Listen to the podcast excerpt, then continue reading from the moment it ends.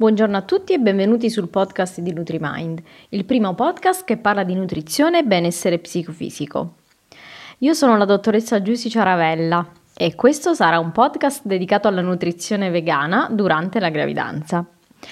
È importante parlarne eh, per due motivi principali. Prima di tutto per sfatare il mito che la dieta vegana sia pericolosa in assoluto per la salute e inoltre, eh, siccome la popolazione che sceglie questo tipo di alimentazione è in continuo aumento, e in Italia ad oggi è stato stimato che l'1% della popolazione totale italiana è vegana, ehm, è bene fare chiarezza e informare correttamente, soprattutto le future mamme, su come seguire correttamente questa alimentazione.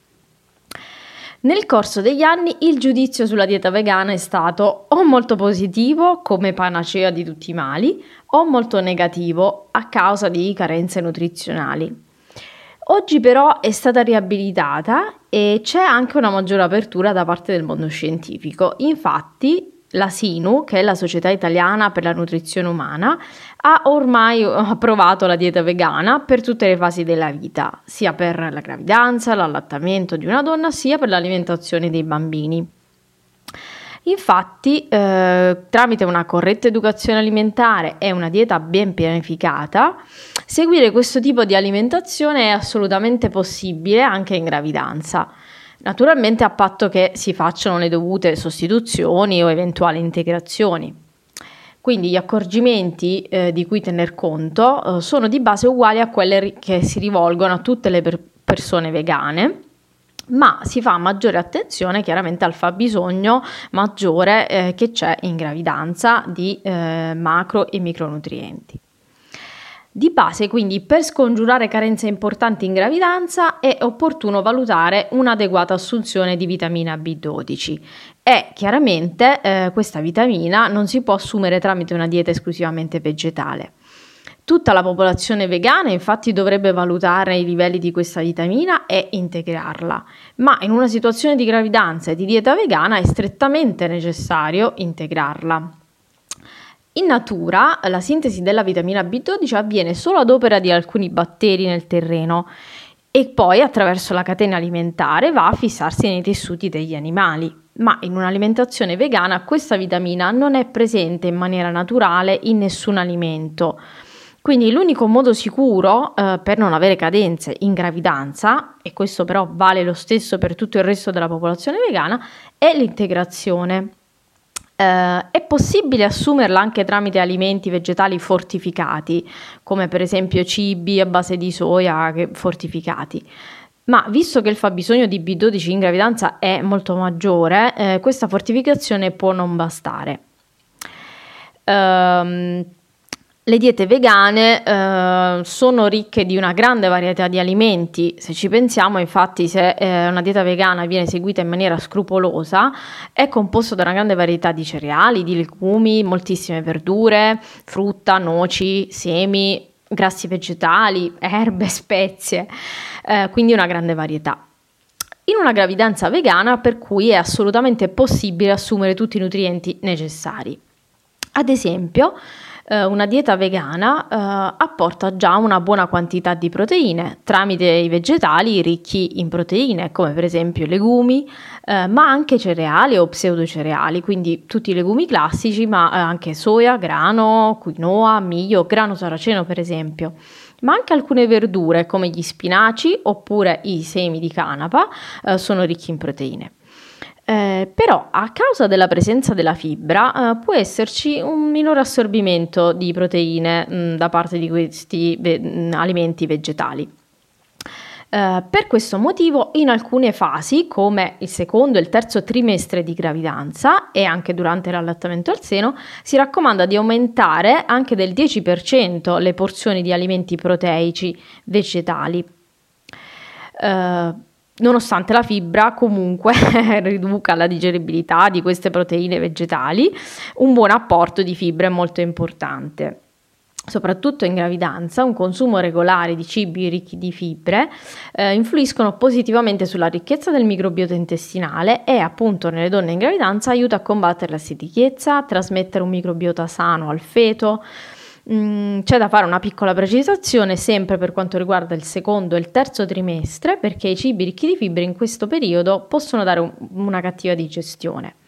Questo però è fisiologico perché proprio lo spazio addominale eh, diciamo che è maggiormente occupato dal feto per cui c'è una cattiva digestione.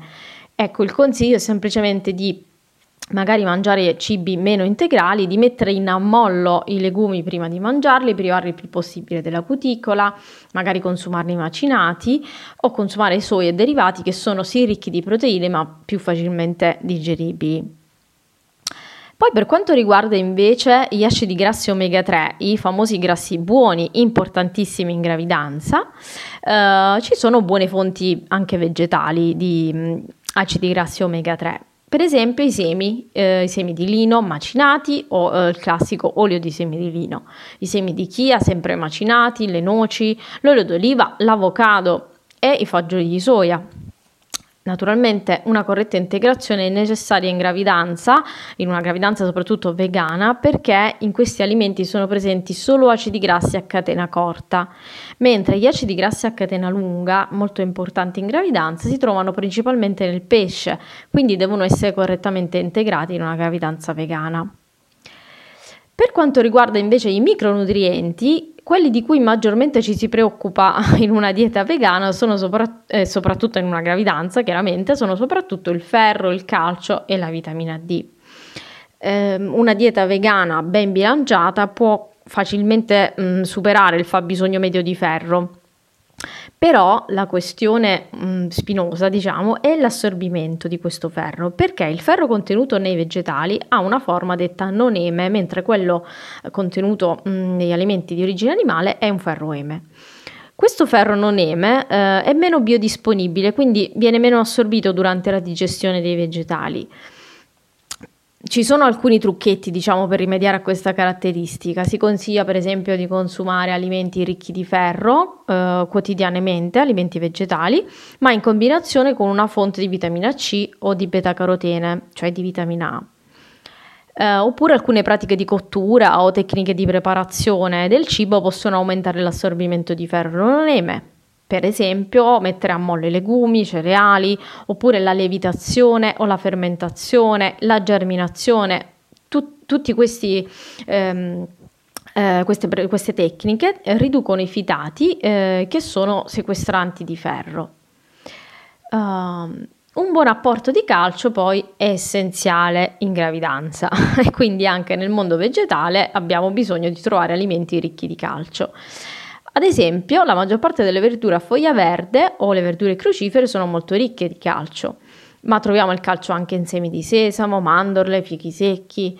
Um, ma ci sono oggi anche eh, alimenti come latte e yogurt vegetali oppure il tempeh, il tofu che sono fortificati con calcio, quindi per esempio alimenti derivati dalla soia fortificata.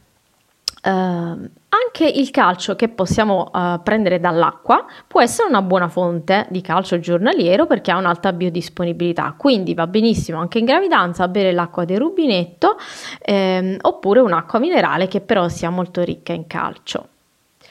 Parlando di calcio non si può non citare la vitamina D, eh, perché come il calcio è essenziale per un'ottima mineralizzazione ossea.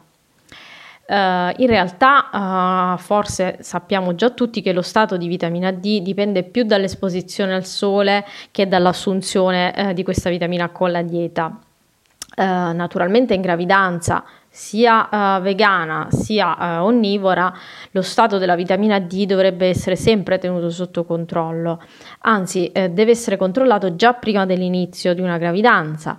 Uh, infatti l'insufficienza di vitamina D nelle madri può avere un impatto negativo sulla salute del feto.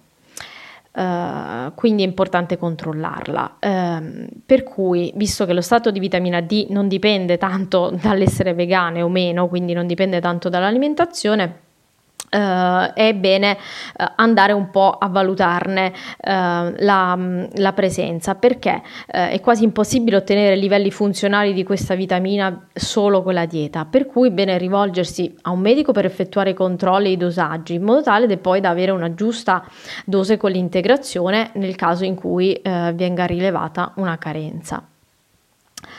Uh, come per tutte le gravidanze, un altro micronutriente uh, importante è lo iodio, quindi che siano vegane o onnivore.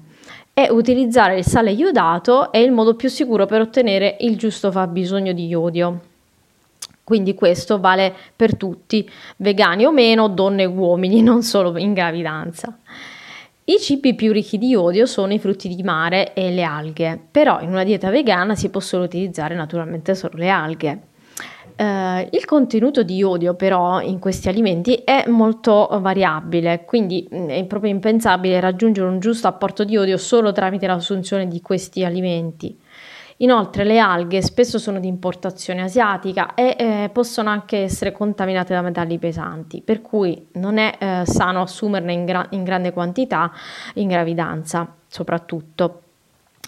Quindi, eh, dopo diciamo, tutta questa carrellata di micro, macronutrienti e, ehm, e consigli, come avrete capito, mh, mm, si può dire in tutta serenità che seguire un'alimentazione vegana in gravidanza è del tutto possibile, soprattutto se viene seguita in maniera appropriata, eh, perché le diete vegane possono essere tranquillamente seguite e soddisfare tutti i requisiti nutrizionali. Naturalmente l'unica condizione è che questo tipo di alimentazione sia ben pianificata con un esperto e, ehm, e chiaramente venga seguita con tutti i consigli um, che ho appena dato e, e, si può seguire in, in, tutti i periodi diciamo, della vita, quindi mm, sia in un periodo di gravidanza, di allattamento o crescita del bambino. E, um, con questo io ho finito, oggi, per oggi vi saluto e vi ringrazio per avermi ascoltata. Però vi ricordo perché, che per qualsiasi domanda potete scriverci sui nostri social e sul nostro sito nutrimindpro.it. E con oggi eh, vi auguro una meravigliosa giornata e a presto!